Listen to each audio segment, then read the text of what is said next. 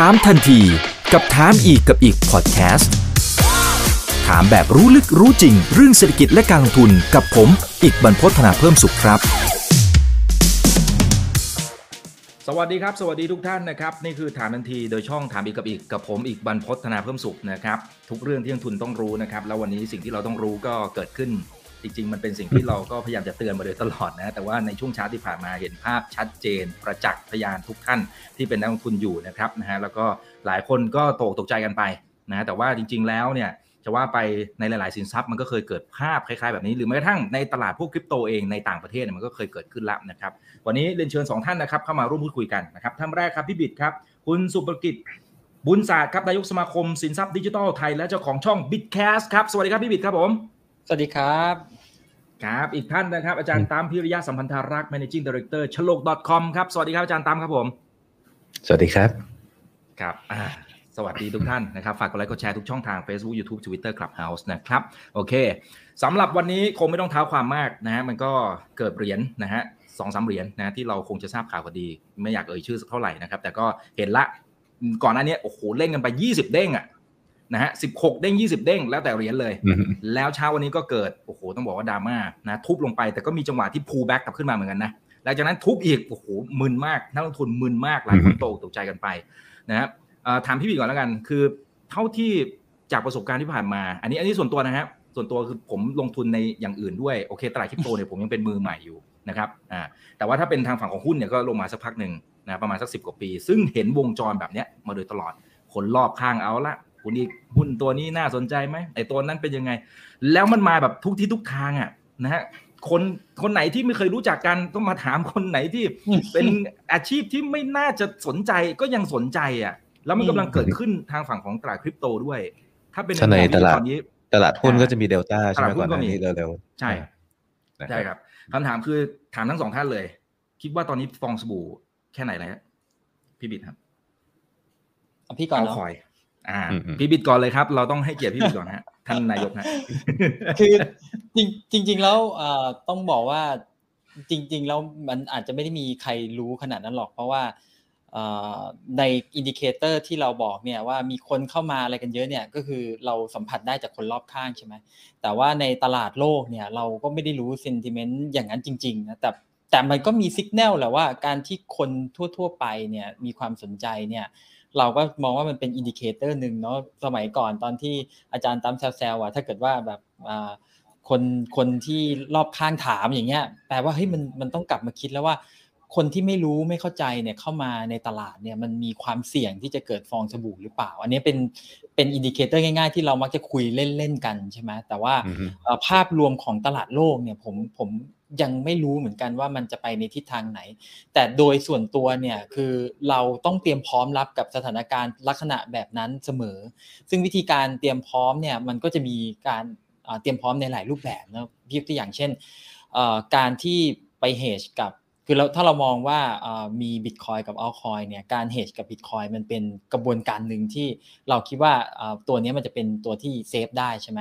หรือจริง ๆ แล้วทั้ง Bitcoin กับ Altcoin หลายหลายหลายคนมองว่า เฮ้ยท่านว่าลงมันลงหมดเลยก็อาจบางคนอาจจะใช้ตัว stable coin ในการที่จะเป็นตัวที่ hedge เนาะแต่โดยโดยพื้นฐานเนี่ยพี่คิดว่าสุดท้ายแล้วอะเอ่อถ้าเราจะเป็นนักลงทุนอะมันต้องมีหลักก่อนนะคือถ้าคุณไม่มีหลักที่จะเข้ามาลงทุนอะเอ่ออาจจะต้องนิยามตัวเองใหม่อืมซึ่งซึ่งจะนิยามว่าอะไรผมคิดว่าตัวเองต้องไปไปนิยามตัวเอง ตัวของตัวเองเองอะ่ะแต่ว่าถ้าคุณไม่มีหลักเกณฑ์หรือหลักคิดที่จะเข้ามาลงทุน ผมคิดว่าไม่ว่าสถานการณ์ไหนอะ่ะมันมันยากหมดแหละ เพราะเเราลองนึกสภาพเนาะต่อให้เราเนี่ยเข้ามาเจอในตลาดที่เป็นตลาดที่มันจะเป็นฟองสบู่อะแล้วเราเข้ามาด้วยหลักการเนี่ยสิ่งที่เราจะได้ติดไม้ติดมือกลับไปแน่นอนมันคือเรื่องของประสบการณ์และความรู้ เพราะว่าหลักที่เราเข้ามาพอเรามาเจอผลอะไรบางอย่างเนี่ย สุดท้ายมันจะเป็นกระบวนการในการเรียนรู้เองว่า สิ่งที่เราเข้ามาด้วยเหตุนี้ด้วยปัจจัยนี้ เจอผลอย่างนี้แล้วเราควรจะทำยังไง มันจะเป็นกระบวนการในการเรียนรู้ในรอบถัดไปเสมอ เพราะว่าผมเชื่อว่าเอ่อจะเป็นนักรบมันต้องมีบาดแผลอะจะเป็นคนที่เข้ามาลงทุนนะก็ต้องเจอรอบหรือไซเคิลอะไรที่เป็นลักษณะแบบนี้หมดอยู่แล้วอะครับอืมอืมครับเอ่อมีหลายท่านบครัอกบว่าผมไลฟ์หัวข้อนี้เนี่ย ขัดลาบ นะฮะจริงๆจริงๆมันก็มันก็ไม่ไม่ได้อยากให้มองอย่างนั้นนะฮะคือมันก็เป็นหน้าที่ผมแหละที่ที่พอทำหน้าที่ตรงส่วนนี้นะครับ แล้วก็เห็นอะไรก็ก็อยากจะให้แชร์ทุกรอบด้าน แต่ว่าคุณตัดสินใจเองนะนะคุณเพื่อนเพื่อนนักลงทุนก็ไปตัดสินใจเองว่ายังไง จะไปฝึกฝนเหมือนที่พี่บิดบอกไปเตรียมตัวอะไรยังไง อันนั้นว่ากันแต่นี่มันคือหน้าที่ของผมที่ที่ผมยังคงต้องทำนะฮะอะโอเคนะครับ อาจารย์ตั้มครับผมคิดว่ายังไง ฟองสบู่ไหมครับ ถ้าเทียบกับหลาย ๆ รอบที่ผ่านๆมา พูดถึงตลาดคริปโตโดยรวมเหรอฮะใช่ครับถ้าพูดถึงตลาดตลาดคริปโตโดยรวมตอนนี้จริงๆผมมองไม่ค่อยออกเท่าไหร่นะฮะแม้กระทั่งบิตคอยก็มองไม่ค่อยออกเท่าไหร่คือมันมันมีอาการคล้าย ๆ กันอะระหว่างยอดเขากับตีนเขานะฮะคือมันเป็นไม่ได้ทั้งสองส่วนเลยตอนนี้ เพราะว่าหลายคนก็ยัง expect ว่าบิตคอยเนี่ยยังยังมี ยังมีหน้าที่ที่ต้องไปอีกเยอะหรือจะเรียกว่ามีหน้าที่ก็ได้เนาะ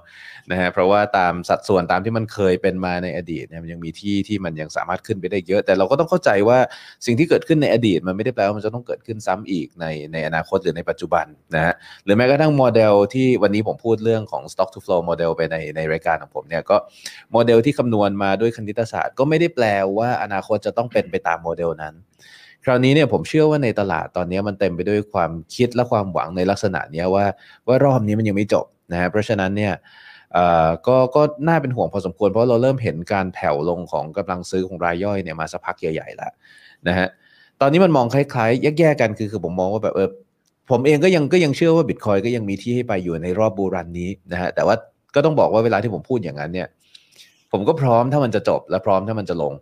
นะครับแล้วหลายคนพร้อมหรือเปล่าอันนี้ก็เป็นสิ่งที่เราก็ต้องต้องถามตัวเองเนาะเหมือนที่พี่บิดว่าเมื่อกี้นะครับแต่ถ้าถามว่าตอนนี้ตลาดฟองสบู่ไหมผมเชื่อว่ามีหลาย sector ที่ฟองสบู่มากนะฮะมีหลาย sector ที่ฟองสบู่มากกรณีของ 3 ตัวในประเทศของเราที่ที่เด้งขึ้นมาเร็วนี้เนี่ย เกี่ยวอาจจะไม่ได้เกี่ยวอะไรขึ้นกับกับความรู้สึกที่เกิดขึ้นในตอนนี้เลยด้วยซ้ำนะฮะตอนนี้ผมเห็น sector อย่างเช่นในกลุ่มพวกเอ่อก็ก็อย่างที่เห็นกันนะในในหลักๆ เลยช่วงนี้ก็จะมีพวกกลุ่ม GameFi ที่ขึ้นมาเอ่อรุนแรงมากๆเนี่ยก็ต้องบอกว่า เออ value มันขนาดไหนกันจริงๆนะ value ของทั้งวงการเนี่ยจริง ๆ เรามองกลับไปหาพวกเรื่องของ monetization ในในวงการ gaming ทั้งหมดเนี่ยมันมี value market cap เท่าไหร่กัน แล้วสิ่งที่มันเกิดขึ้นตอนนี้มัน make sense ไหมนะซึ่งจริงๆมันเป็นภาพที่น่ากลัวมากพอสมควรในแง่นั้น แต่ว่ามันก็ตอนนี้เราจะเห็นตลาดคริปโตอะแม้กระทั่งในตลาดคริปโตเองอะมันแยกเป็น sector แล้วนะ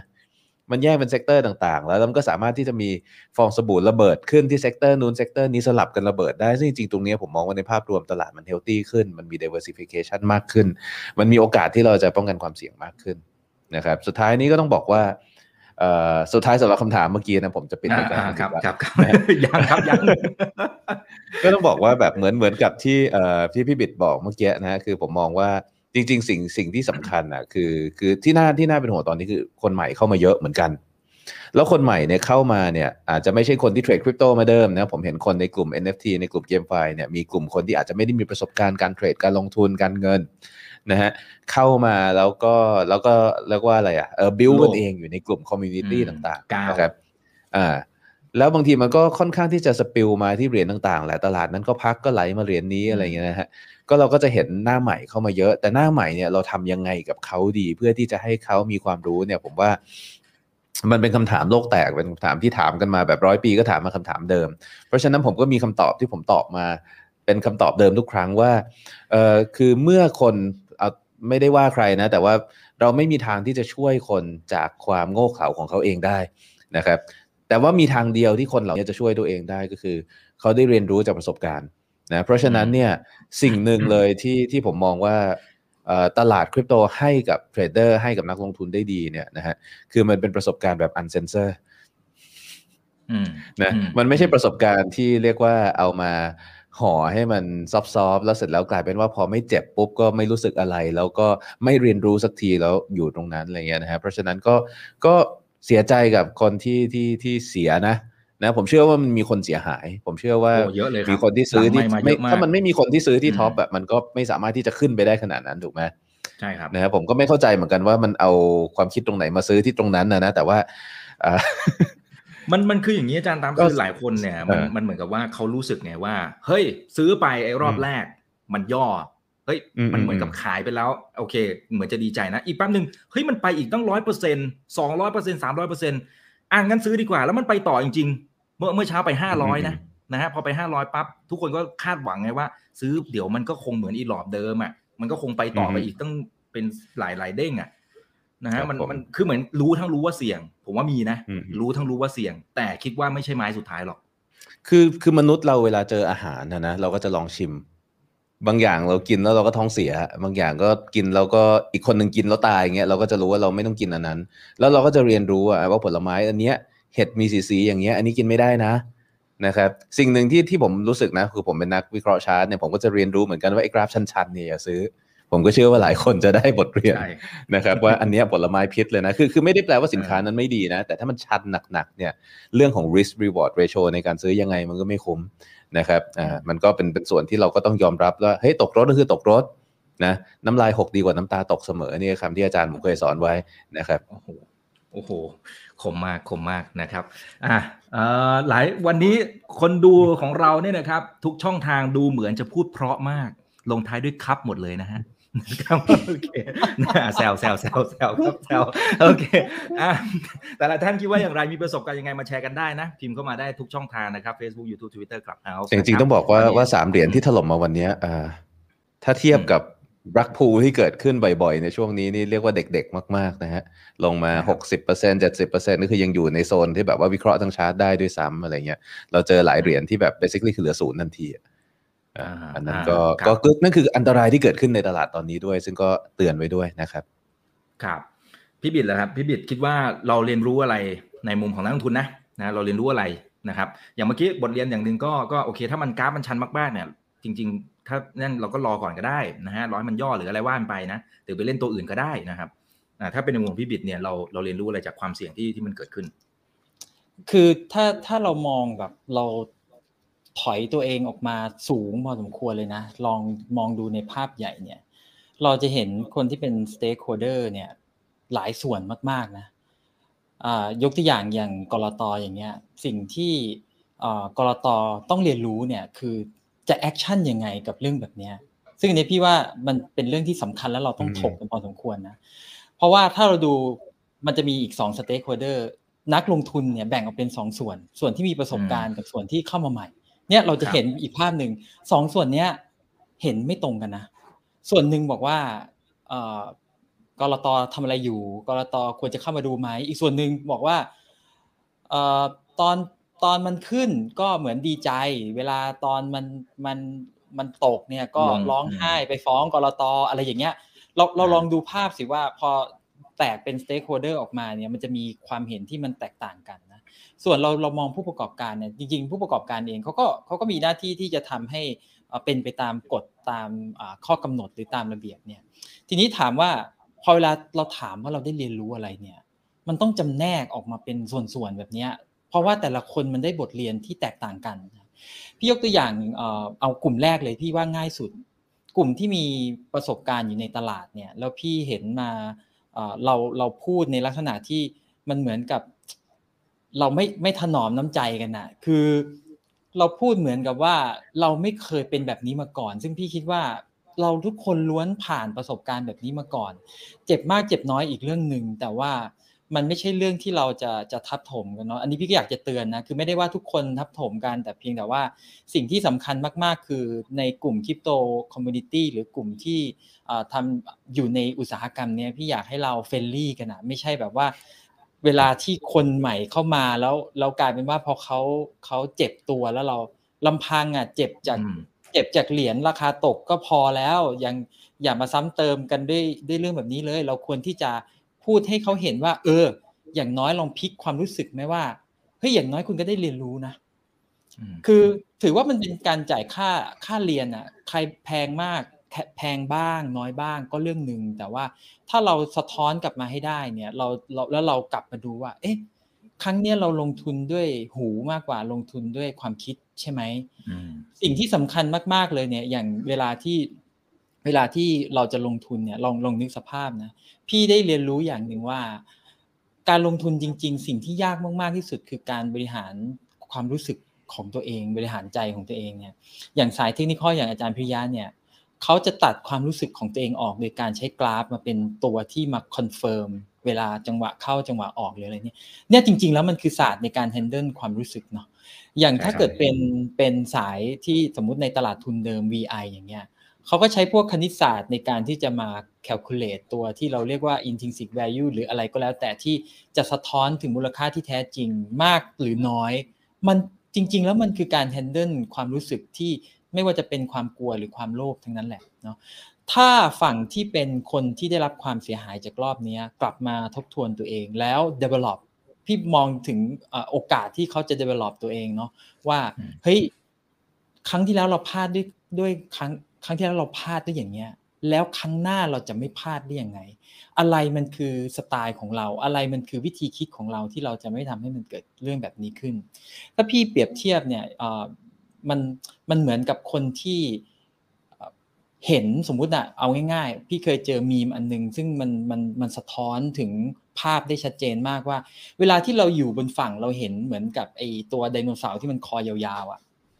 แล้วมันอยู่ในน้ำ เราเห็นคอเขาพ้นน้ำอะ เรารู้สึกว่าอ๋อมันมันไม่มันไม่ลึก เพราะว่าคอไอ้คนนี้มันพ้นน้ำแต่เราไม่รู้ว่าคอเขายาวมากๆเลยเราลงไปในน้ำเนาะโอ้มันมันลึกมากแล้วเราว่ายไม่ไหวเราจมน้ำอะคือ เราเห็นความเสี่ยงไม่เท่ากับจริง ๆ ที่มันเป็นอยู่ แล้วเราก็เข้าใจว่ามันไม่ยาก เพราะว่าเราเห็นคนที่ว่ายอยู่ในน้ำนั้นน่ะ คือเขาเขาทำได้แล้วเราก็คิดว่ามันมันไม่ยากมันง่าย จริง ๆ แล้ว คือมันมันไม่ได้มีอะไรยากหรือง่าย แต่ แต่ว่ามันคือเรื่องของการที่เราต้องฝึกฝนให้ถึงถึงเรื่องของจังหวะนั้นๆนะนี่กลับมาดูฝั่งกลต.เนี่ยพี่คิดว่าในบทเรียนของทางฝั่งกลต.เนี่ยจริง ๆ คุยหลังไมค์กับอาจารย์พิยะเมื่อสักครู่นี้แหละว่าจริงๆทั้งอาจารย์พิยะทั้งพี่ก็กลต.ก็โทรมา พี่ก็บอกว่าเออถ้างั้นเราอาจจะต้องมาคุยกัน แล้วก็หาทาง develop เรื่องของแนวป้องกันไอ้ลักษณะแบบนี้เนี่ยแต่แต่ในภาพรวมเนี่ยพี่คือมันมัน มี context อันนึงที่ถามเรื่องไอ้ ceiling floor อะไรพวกนี้ซึ่งพี่ก็ reflect ไปนะว่า พี่ไม่เห็นด้วยที่จะมี ceiling floor อย่างที่อาจารย์อาจารย์พิยะเล่าให้ฟังเนาะเรื่อง เดี๋ยวอันนี้ประสบการณ์ให้อาจารย์พิยะเล่า แต่ว่าไอ้ ceiling floor เนี่ยพี่คิดว่ามันมันก็คือการ manipulate มาเก็ตวิธีหนึ่งเพียงแต่มันกลับด้านกับวิธีการ manipulate ด้วยกฎการด้วยกฎเกณฑ์ใช่ มันมันมันก็คือการ manipulate อย่างหนึ่ง ซึ่งพอเราอยู่ในตลาดที่เป็นลักษณะของ open market เนี่ย เราไม่เราเราไม่ได้สนับสนุนเรื่องพวกนี้เหตุเพราะว่าอย่างนี้ฮะเหตุเพราะว่าถ้าเรานึกสภาพเนาะว่าเราพยายามที่จะกำจัดความเสี่ยงที่มีอยู่จริง แล้วมันทำให้คนที่เข้ามาอยู่ในตลาดเนี่ยไม่รู้ว่ามันมีความเสี่ยงนี้อยู่ เวลาเขาไปเจอตลาดของจริง ๆ ซึ่งเขาสามารถเข้าไปเจอในตลาดนอกได้เนี่ย เขาเขาเขาจะเจ็บเขาก็จะเจ็บเหมือนกัน คือกลายเป็นว่าเราเรารักแล้วเรารักผิดทางอะคือเรา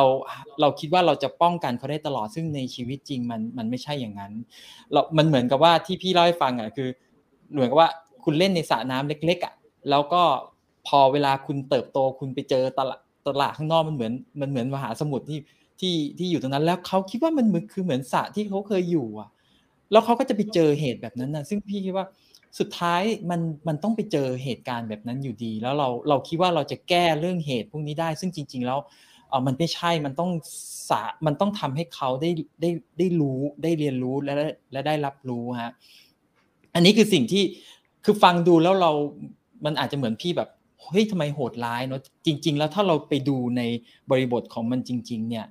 มันมีความ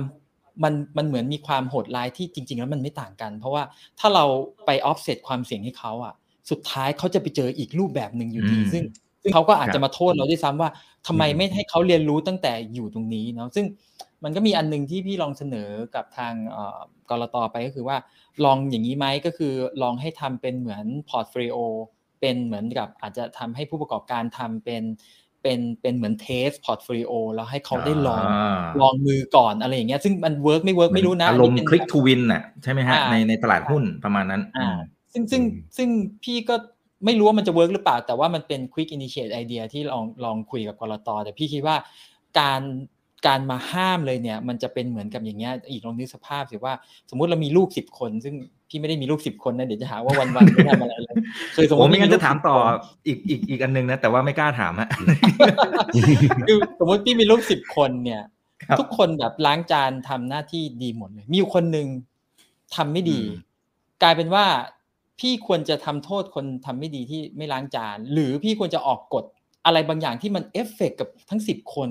ทั้งทั้งที่เหตุมันคือต้องแก้ที่คนคนเดียว เพราะนั้นพี่คิดว่าสิ่งที่เราได้เรียนรู้รอบนี้คือกรตควรจะต้องเอาจริงเอาจัง ถ้าเราคิดว่ามันมีเหตุการณ์ที่เราสงสัยว่ามันมีการกระทำผิด เราต้องให้คนที่ทำผิดได้รับผลนั้น เพราะถ้าเราบิดเบือนไปทำเป็นลักษณะที่ไปกันในผลผลลัพธ์ที่มันจะเกิดขึ้นเนี่ยกลายเป็นว่าคนที่ทำผิดเนี่ยเขาก็จะไม่รู้ว่าการกระทำของเขาอะมันคือเรื่องที่ผิด ซึ่งบางบางทีเขาอาจจะไม่รู้ก็ได้ว่ามันเป็นการกระทำผิดแต่เราเนี่ยต้องชี้ให้เขาเห็นว่าเนี่ยคือเรื่องที่ผิดนะ แล้วในกลุ่มอุตสาหกรรมนี้เขาไม่ยอมรับกับพฤติกรรมแบบนี้ แล้ววิธีการไล่พี่จะบอกว่าจริง ๆ แล้วเราอยู่ในยุคสมัยที่เราไม่ได้ต้องมานั่งไล่แมนนวลแล้วอะสิ่งที่มันทำเนี่ยก็คือถ้าเรามองดูตลาดเนี่ยมันเป็นตลาดเล็กอย่างที่อาจารย์พิยาบอกเนี่ยแปลว่าอะไรแปลว่า จริง ๆ แล้วลิสต์เหรียญเนี่ยมันไม่ได้มีตลาดอื่นมากมาย ถ้ามันไม่ได้มีตลาดอื่นมากมาย แปลว่าจริง ๆ แล้วคุณไปขอ transaction การซื้อการขาย จับเอาข้อมูล transaction ทั้งหมดโยนเข้าไปในตัว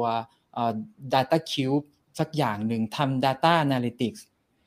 อันนี้ผมพอช่วยได้นะ ถ้าเกิดว่าทางกรตอยากให้ช่วยผมยินดีที่จะไปช่วยทำเหมือน Data Model ขึ้นมาจะรันโมเดลอะไรก็แล้วแต่เพื่อที่จะ formulate มันออกมา แล้วสาวหาคนที่มีส่วน ซึ่งมันจะจริงหรือไม่จริงเราอาจจะต้องสอบสวน อันนี้เป็นขอบเขตและอำนาจที่กรตพึงมีแล้วปฏิบัติได้ แล้วแล้วผมคิดว่าการไปการทำอย่างเนี้ยมันจะทำให้ตลาดเนี่ยน่าเชื่อถือมากกว่าด้วยซ้ำเพราะว่าเวลาที่มีคนชกใต้เข็มขัดเนี่ย คนที่ถูกชกใต้เข็มขัด ถูกกรรมการเตือนอย่างแท้จริง ไม่ใช่ว่าไปทำให้ก่อให้เกิดความ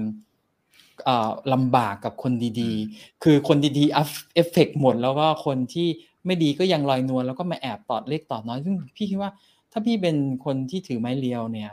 เอาจริงๆนะฟาดให้หลังลายเลยเอาจริง อืม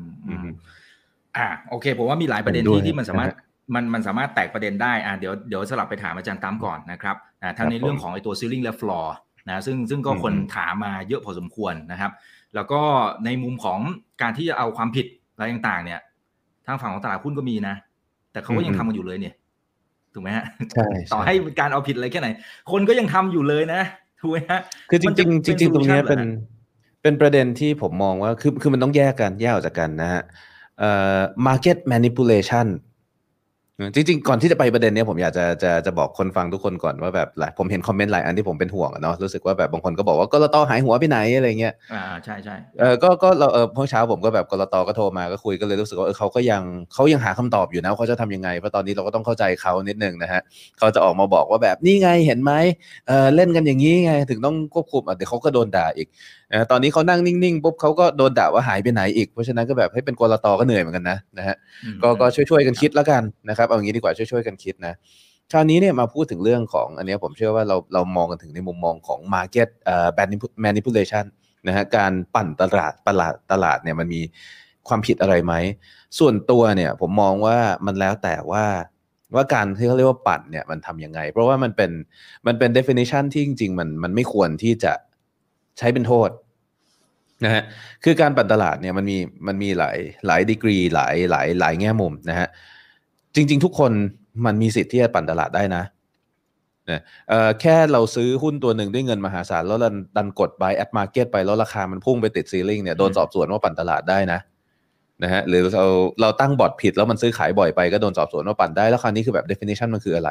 อะไรคือ action จริง ๆ นะเป็นความต้องการซื้อจริง ๆ ความต้องการขายจริง ๆ หรือว่าอะไรที่เป็นแบบว่าเป็น action สำหรับการเพื่อเพื่อปั่นเพื่อล้างเม่าเพื่อล้าง stop ผมมองว่าตรงนี้มันเป็นสิ่งที่มันฟังดูดี ถ้าเราจะบอกว่ามันต้องมานั่งไล่ไล่เอาผิดคนที่ปั่นคนที่ manipulate ตลาด แต่พอเรามามองถึงวิธีการ identify การปั่นจริง ๆ เนี่ยต้องบอกเลยว่ามันเป็นสิ่งที่ใช้ subjective เอ่อเขาเรียกว่าเป็นเป็นเป็นเป็นเป็นวิจารณญาณส่วนบุคคลของผู้ ผู้ควบคุมมากๆ ซึ่งตรงนี้มันเป็นช่องโหว่ให้เกิดการเขาเรียกว่าเกิดการเลือกที่รักมักที่ชัง เกิดการปฏิบัติแบบ 2 มาตรฐาน แล้วก็เกิดช่องโหว่ต่างๆ นานาที่เราก็จะได้เห็นแม้กระทั่งในตลาดหลักทรัพย์เอง หุ้นบางหุ้นมันปั่นเงินซึ่งๆหน้ามันปั่นได้ไม่มีปัญหาอะไร หุ้นบางหุ้นมันก็นิดหน่อยๆก็โดนนะคนบางคนแค่ซื้อขายบ่อยๆก็โดน ในขณะที่เราก็เห็นสถาบันการเงินบางอัน ยิงเงินรัวเลยก็ไม่เห็นมีปัญหาอะไร เพราะฉะนั้นเนี่ยถ้าถามผม ผมมองว่ามันเป็น market action ธรรมดา แต่ว่ามันต้องมาดูตรงนี้ดีกว่านะฮะเอ่อไอ้ market action เนี่ยมันเกิดขึ้นโดย โดยเขาเรียกว่าอะไรมีกลไกที่ที่ที่ยุติธรรมและเท่ากันเหมือนกันหรือเปล่า คนที่เข้ามา manipulate ตลาดเนี่ยเขา access เงินทุนที่ที่เรียกว่าแหล่งเงินทุนที่ไม่ถูกต้องได้หรือเปล่าคำว่าแหล่งเงินทุนที่ไม่ถูกต้องในที่นี้คือแหล่งเงินทุนที่ไม่ได้เป็นไปตามกลไกตลาด เช่น อาจจะเป็นเขาเรียกว่าเป็นเป็นเป็นเอเจนซี่จากทางรัฐ ซึ่งสามารถกู้ยืมเงินจากทางธนาคารกลางได้หรือเปล่า เป็นสถาบันการเงินที่ลิงก์เข้าสู่พวกธนาคารและกองทุนทั้งหลายหรือเปล่านะฮะหรือว่าเป็นตัวเจ้าของกระดานเทรดนั่นเอง ซึ่งใช้อาจจะมีการแบบว่า manipulate จำนวนจาก supply ของเหรียญที่ตัวเองควบคุมเองทั้งหมดหรือเปล่า ในกรณีนี้เนี่ยเราถือว่ามันเป็นการใช้กฎเกณฑ์ที่อยู่นอกเหนือกลไกตลาด นะฮะหรือว่าบางทีก็จะมีพวกอย่าง insider trading นี่ผมก็มองว่าก็เป็นการใช้กฎเกณฑ์นอกเหนือกลไกตลาดนะนะครับเพราะฉะนั้นถ้าเราสามารถ identify ได้ว่ามันไม่ได้ถูก ไม่ได้ผิด ไม่ได้เลว ไม่ได้ดี แต่ว่ามันอยู่ในกลไกตลาด หรือว่ามันอยู่นอกเหนือกฎเกณฑ์ของกลไกตลาดเนี่ยผมมองว่าอันนี้เป็นเป็นการตัดสินที่แฟร์กว่านะครับว่าสิ่งที่ทำ มันผิดกติกา ซึ่งไม่ได้แปลว่าคุณเลวไม่ได้แปลว่าคุณดี แค่ว่ามันผิดกติกาในลักษณะของตลาดที่ควรที่จะ drive ด้วยกลไกตลาด อันนี้ที่ 1 คือส่วนที่ถ้าจะมีการตรวจสอบสืบสวนสอบสวนอะไรเนี่ยผมมองว่าน่าจะเป็นแนวทางที่ดีกว่านะครับอันที่2เนี่ยผมมองว่าเหมือนที่ที่ว่าเมื่อกี้นะฮะคือพูดถึงเรื่องการควบคุมนะครับวันนี้ทางกลตก็ได้พูดคุยเรื่อง ceiling floor ซึ่งเขาบอกเขาไม่ได้จะ introduce ceiling floor นะเขาแค่ถามความคิดเห็นนะฮะว่าอาจารย์คิดยังไงเกี่ยวกับกระดาษ อ้ตลาดกระดานกระดานที่มันไม่มีกฎเกณฑ์เหล่านี้ ผมก็บอกไปว่าผมก็เคยโดน ผมเคยโดนติดฟลอร์สามวันนะนะฮะแล้วมันขายไม่ได้เพราะว่าพอพอราคาหุ้นติดฟลอร์เขาไม่ให้ขายเนาะคือเราก็เห็นมันลบสามสิบแล้วขายไม่ได้ ระบบเราให้ขายมันขายไม่ได้ก็อีกวันหนึ่งเปิดมามันก็ฟลอร์อีกก็ขายไม่ได้เฮ้ยการที่มันไม่มีไม่มีไม่มี ceiling ไม่มีฟลอร์มันผม happy มากนะครับเพราะฉะนั้นเนี่ยอันนั้นคือในเรื่องนั้นเนาะนะครับเพราะว่าอย่างที่บอก ceiling กับฟลอร์มันคือการ manipulate ตลาดด้วยกฎเกณฑ์แล้วมันทำให้เกิดความผิดเพี้ยนในตลาด และดีไม่ดีมันทำให้เกิดการปั่นตลาดในรูปแบบใหม่ที่ใช้ช่องโหว่กฎเกณฑ์เหล่านี้อีก แต่คราวนี้เนี่ยเราจะทำยังไงดีล่ะให้มันให้ตลาดเนี่ยมันก็เรียกว่าอะไรมันมันสามารถเป็นไปตามกลไกตลาดได้ดีขึ้นนะครับ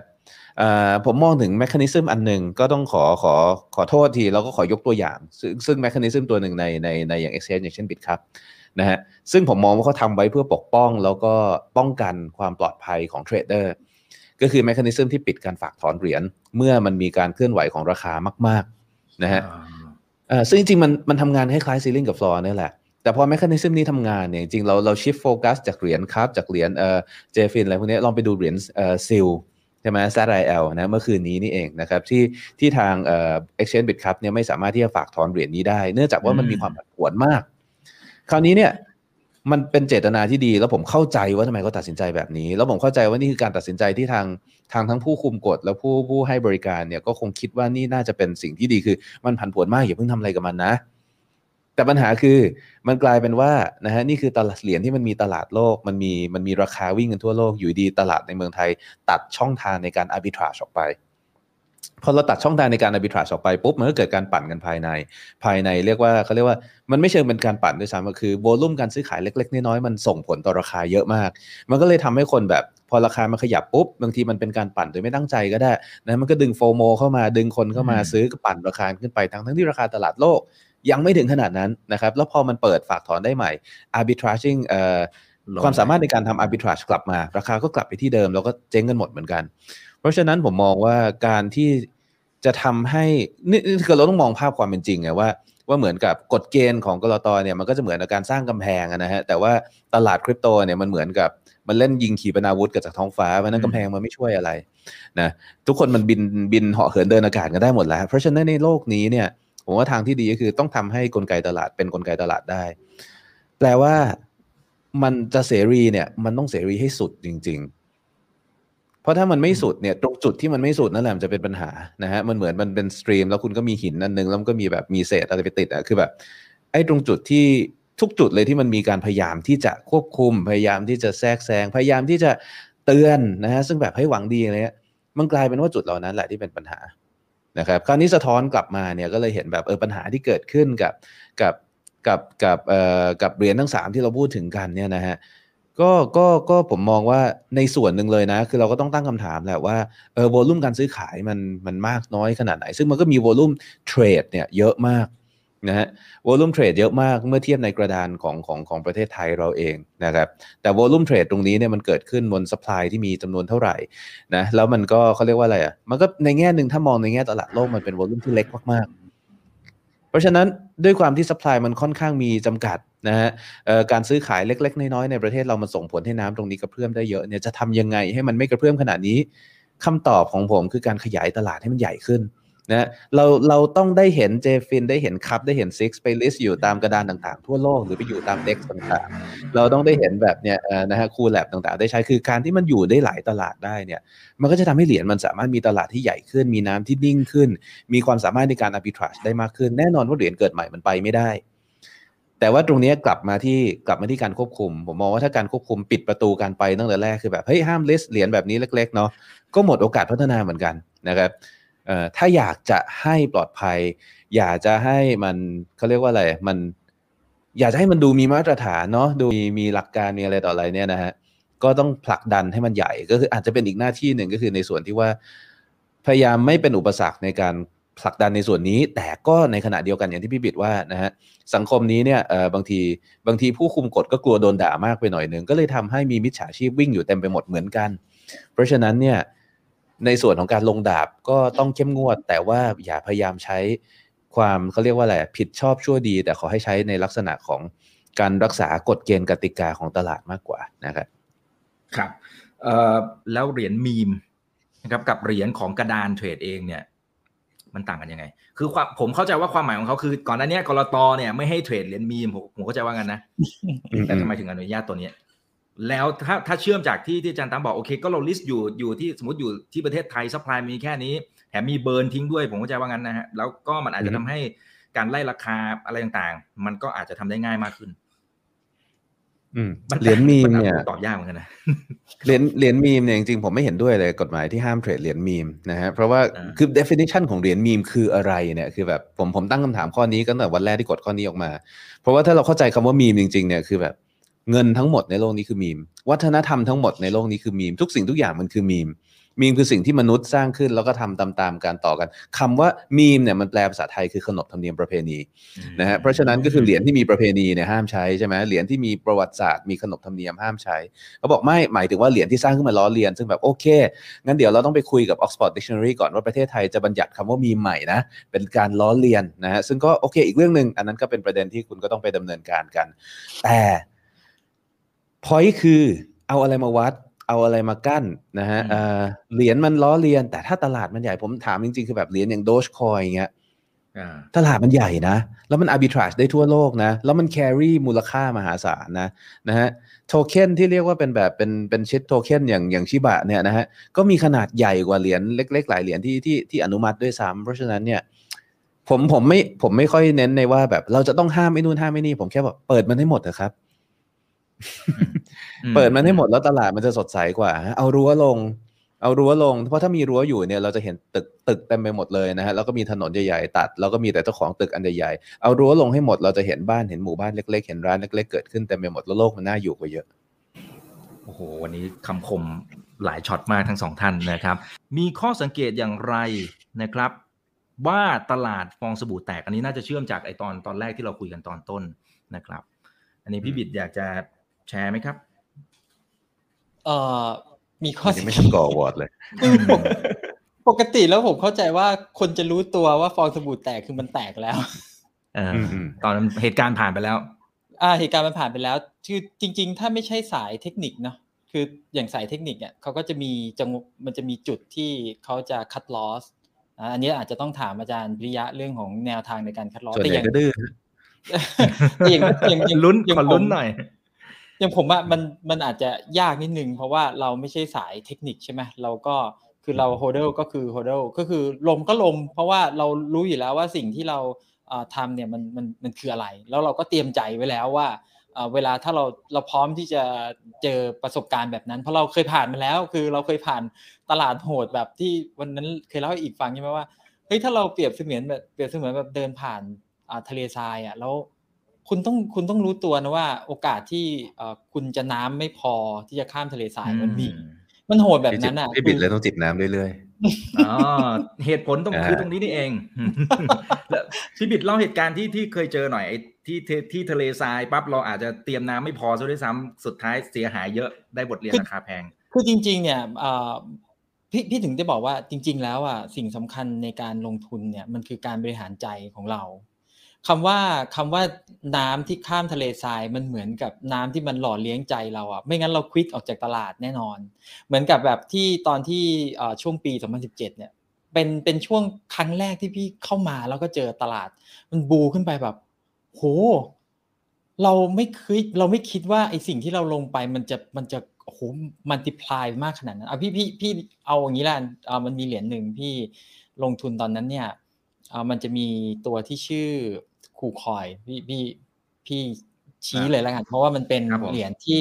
อ่าเป็นเหรียญของ Exchange อันหนึ่งนะใครใครที่ลงในคูคอยเนี่ยพอจะรู้พี่อยู่ในช่องสมัยก่อนเนี่ยพี่เอามาเล่าให้ฟังอยู่แล้ว คือตอนนั้นเราก็ search for you ตอนนั้นเราเสิร์ช for you มันยังไม่มี DeFi มันยังไม่มี DeFi เราจะไปเสิร์ช for you ได้ยังไงใช่ไหมเราก็มาสายแบบว่าเคยศึกษาเรื่องการลงทุนใน traditional เนี่ยเราก็พยายามที่จะหาในลักษณะคล้ายๆกัน ก็มาเจอคูคอยแล้วเราก็มันก็แหมตรงสเปคเหมือนกันแฮะ หลักการของมันคือถ้าเราถือ KCS เนี่ยทุก transaction ที่มันเกิดขึ้นเนี่ยแล้วมีกำไรเนี่ยมันจะเอามามัดรวมกัน แล้วมันจะแบ่งพอชั่นของกำไรเนี่ยมาให้คนที่เป็นคนที่เป็น KCS holder พูดง่ายๆก็คือปันกำไรมาให้ และการปันกำไรมาให้เนี่ยมันเป็นการปันกำไรหลายวันด้วยนะ ก็คือสมมุติว่าวันเนี้ย คุณมีคนเทรดวอลุ่มเท่าไหร่ไม่รู้อะเขาจะแบ่งเปอร์เซ็นต์มาให้ แล้วโฮเดอร์ของ KCS holder เนี่ยได้ก็จะได้เป็นเหรียญนั้นด้วย คือสมมุติมีคนเทรดบิตคอยเท่านี้ได้เป็นบิตคอยคุณเทรด Litecoin ได้เป็น Litecoin แต่มันจะเป็นข้อเสียมันคือมันเป็นเบี้ยหัวแตก แต่อันนั้นก็ไม่เป็นไรเพราะจริง ๆ พวกนี้มันจะเป็นเขาเรียกเป็น dust เป็นฝุ่น ไอ้ฝุ่นพวกนี้มัน convert ออกมากับเป็น KCS ได้ คล้ายๆกับ Binance ที่แบบว่า convert dust อะเป็น Binance หลักการคล้ายๆกันนะตอนนั้นเราไปเจอเหรียญนี้เราก็รู้สึกว่า โอเค เราถูกโฉลกแค่เพราะว่าอย่างน้อยเราก็เสือนอนกินเว้ยเราอ่าโตไปกับ exchange โตไปโตไป ถ้าพี่จำไม่ผิด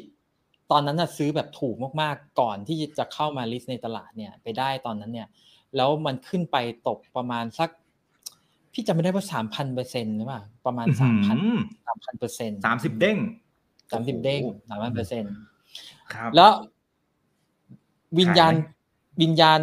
วิญญาณสิงโตเราทนงเราไม่ขายเว้ยเราไม่ขายคือเอ้ย เดี๋ยวดูมันต้องไปต้องไปกว่านั้นสิฟันเดเมนทัลมันแบบมันมันมันเจ๋งมากเราเลือกมาแล้วเราคัดมาแล้ว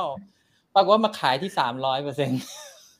โอ้เอ้าแต่ก็ก็ยังกำไรแต่ก็ยังดีก็ยังดีเราก็ปลอบใจตัวเองก็ยังดีว่าคือมันมันก็กำไรแหละแต่ว่าอันนึงมันเป็นเรื่องที่เราได้เอามาเล่า ถ้าใครไปดูวันอาทิตย์ที่มีคนมาถามพี่เหมือนกันพี่ก็เล่าให้เรื่องนี้ให้ฟังแหละ จนตอนหลังเรารู้สึกว่าเออเราเสียใจนะ เราเสียใจว่า